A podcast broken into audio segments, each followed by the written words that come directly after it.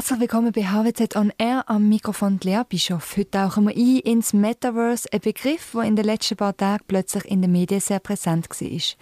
Doch was heißt Metaverse eigentlich und wieso reden gerade alle jetzt drüber? Das fragen wir unseren heutigen Gast, Patrick Gombeuf. Er ist Studiengangsleiter vom CAS Fintech und Blockchain Economy an der HWZ und einer der profiliertesten digitalen Vordenker der Schweiz. Herzlich willkommen. Vielen Dank für die blumige Introduction liebe Lea. Gern. Patrick Metaverse ist kein neuer Begriff. Bereits Anfangs der 90er Jahre ist der in der virtuellen Welt in einem Science-Fiction-Roman Snow Crash auftaucht. Aber wieso ist er jetzt wieder aufgeploppt? Ich glaube, auch da äh, passt es wohl, dass dem Victor Hugo äh, zugeschriebene Zitat «Es gibt nichts Mächtigeres als die Idee, wo, wo die Zeit gekommen ist».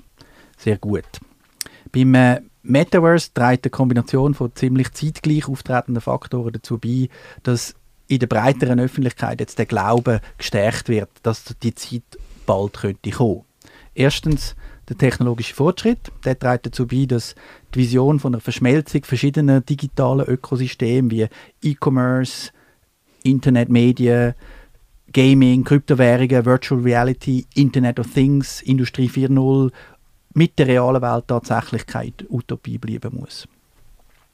Dann haben wir zweitens äh, allgegenwärtig die, die durch die Pandemie hervorgerufenen gesellschaftlichen Umwälzungen mit äh, Social Distancing, Work from Home, haben gezeigt, dass der digitale Lifestyle sehr schnell Teil von unserem Alltag kann werden Und noch fast wichtiger, nicht schlechter funktioniert als der, Staat, der analoge Status quo.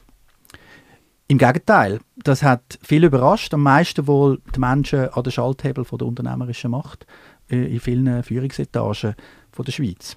Dann drittens sind digitale Zahlungsmittel auf einen Schlag zum Standard geworden. Im Sog von Twint Co. haben das auch der von den Behörden und Notenbanken und Staaten geschürte Zurückhaltung von Kryptowährung merklich reduziert. Ein weiterer Treiber findet sich ferner im Silicon Valley, wo mit gut gefüllten Risikokapitaltaschen stets auf der Suche ist nach dem Next Big Disruptive Thing. Inzwischen hat sich die Idee zu einem, einem der wichtigsten Ziele vom Silicon Valley entwickelt, mit dem Metaverse äh, einen Staat zu machen quasi und ist auch zu einem beliebten Gesprächsthema unter Startups, Venture Capitalists und Tech-Giganten geworden.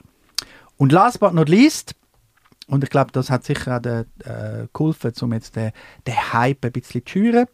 Äh, haben Aussagen von visionären Big Tech-Protagonisten in den letzten Tagen, namentlich von Mark Zuckerberg von Facebook, den Medien natürlich in die Hand gespielt, die vermeintlich saure Gurkenzeit im Sommer mit schmissigen Stories zu füllen.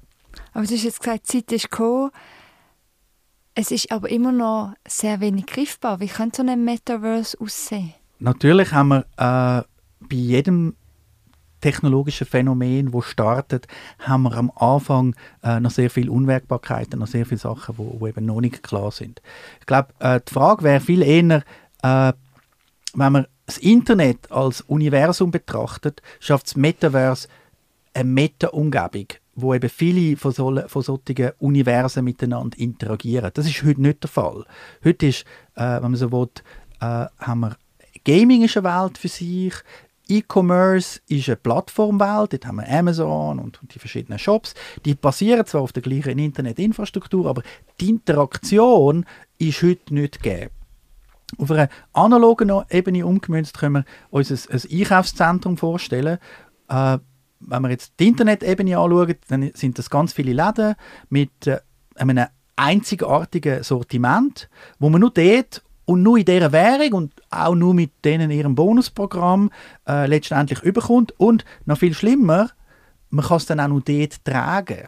Also wenn ich dort zum Beispiel ein äh, Hemd kaufe in dem Laden, dann gehe ich dort rein, jetzt in der analogen Welt, äh, also in dieser Internetebene und äh, probiere das an, finde das schön, aber ich kann nicht aus dem Laden rausgehen, weil ich bin irgendwie gefangen in dieser Plattform. Und das Metaverse hat sich zum Ziel gesetzt, die, die Grenzen, wo zum Teil bewusst, zum Teil auch organisch quasi äh, entstanden sind in diesen verschiedenen Universen, äh, um die aufzubrechen.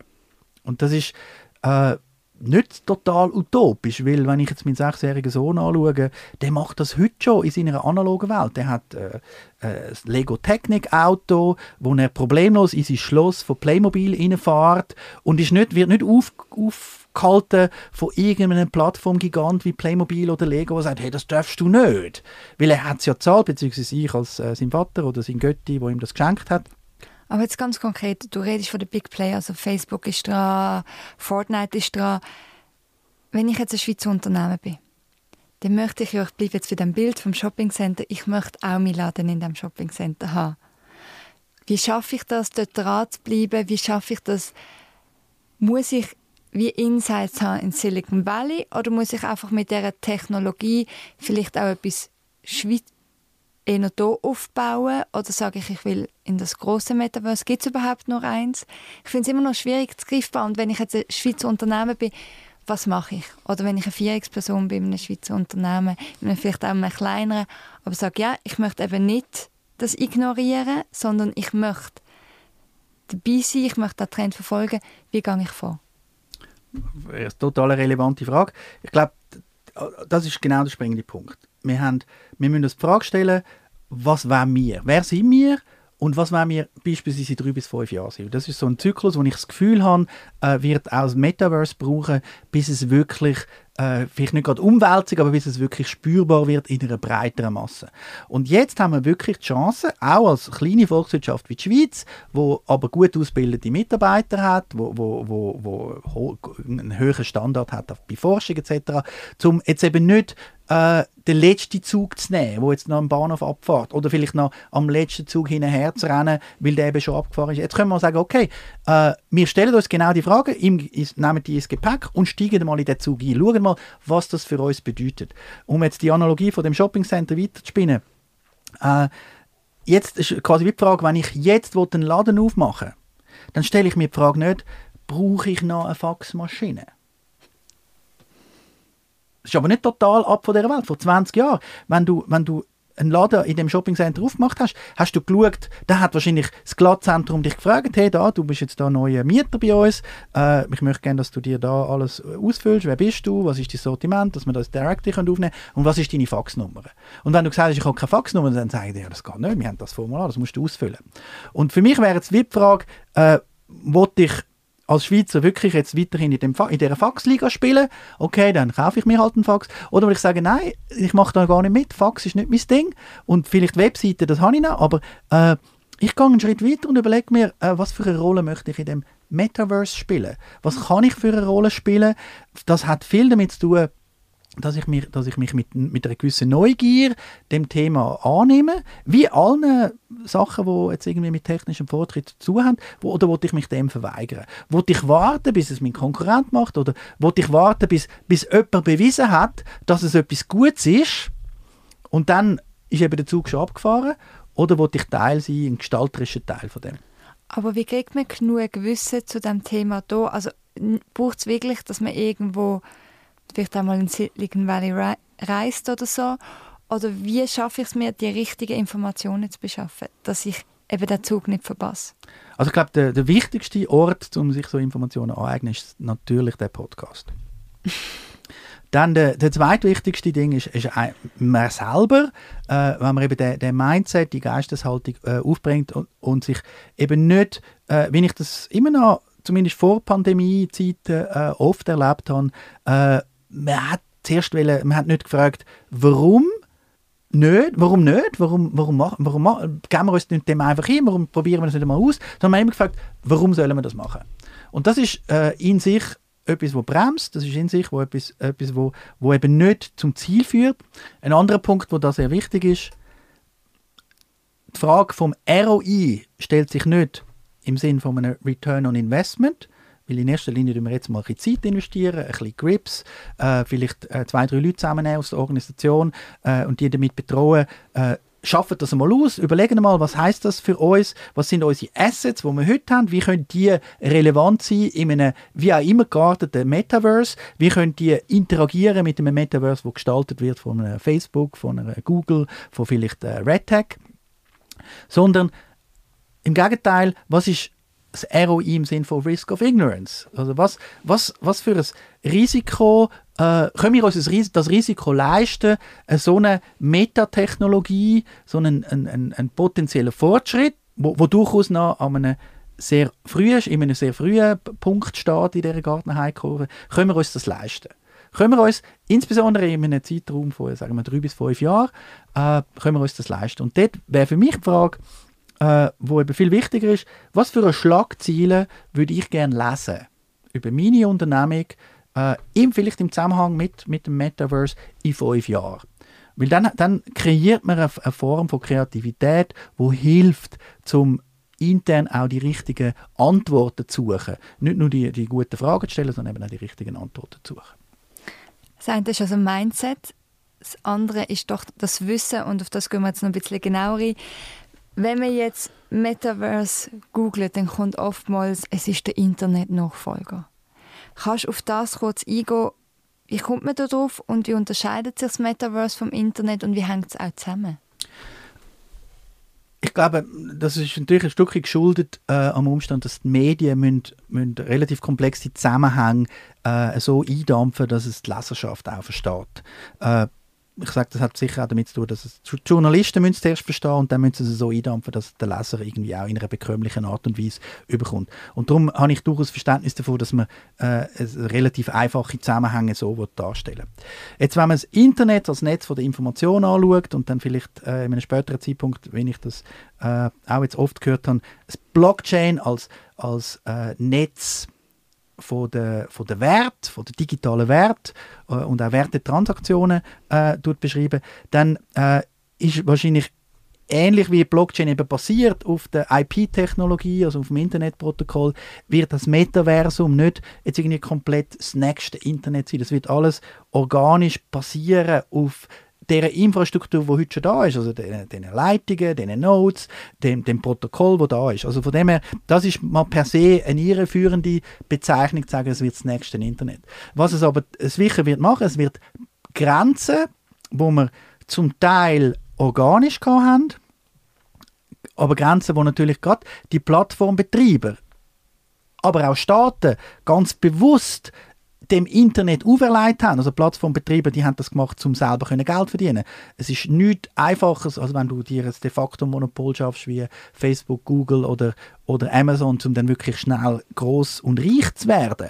Und darum haben die natürlich nicht das Interesse daran, äh, an einer total dezentralen Welt, wo jeder die gleich, gleich langen Spieße hat. Also so ist das Internet quasi erst zu, dem, zu dieser Schaltzentrale geworden von Big Tech.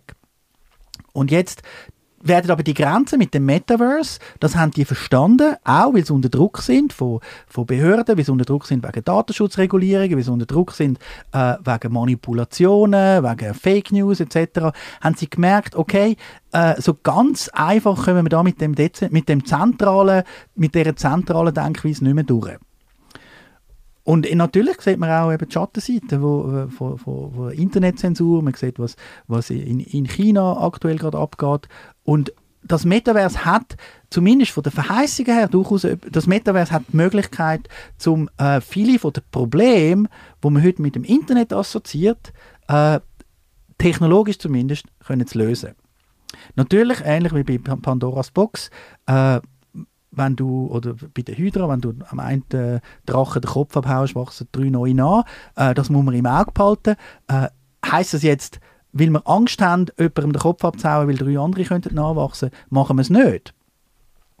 Äh, ich glaube, gerade für die Schweiz wäre das, wär das eine sehr äh, komische und, und nicht wirklich äh, intelligente Art der Zukunft zu begegnen, sondern wir müssen uns wirklich umgekehrt die Frage stellen, what's in for us? Was sind Assets, wo wir, wo wir heute schon haben, analoge Assets, digitale Assets, wo dort könnten relevant sein und was möchten wir für eine Rolle spielen in der Zukunft von so einem äh, noch relativ uncharted Territory wie das Metaverse?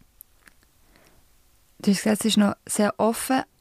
Im Internet haben nicht alle gleich lange Spieße so eine Prognose von dir, wird es wirklich so sein, dass alle gleich lange Spieße haben im Metaverse? Oder wenn wir jetzt sagen, zum Beispiel Mark Zuckerberg sagt schon, wir möchten, dass Facebook eine große Rolle spielt, wird es wieder so sein, dass die großen Plattformen dominieren und Spielregeln bestimmen oder könnte es wirklich sein, dass dann wirklich alle gleich lange Spieße haben? Was ist so deine Prognose? Also Facebook hat, man redet von 3,5 Milliarden monatliche Nutzer. Das ist eine Größe, die man nicht ignorieren darf.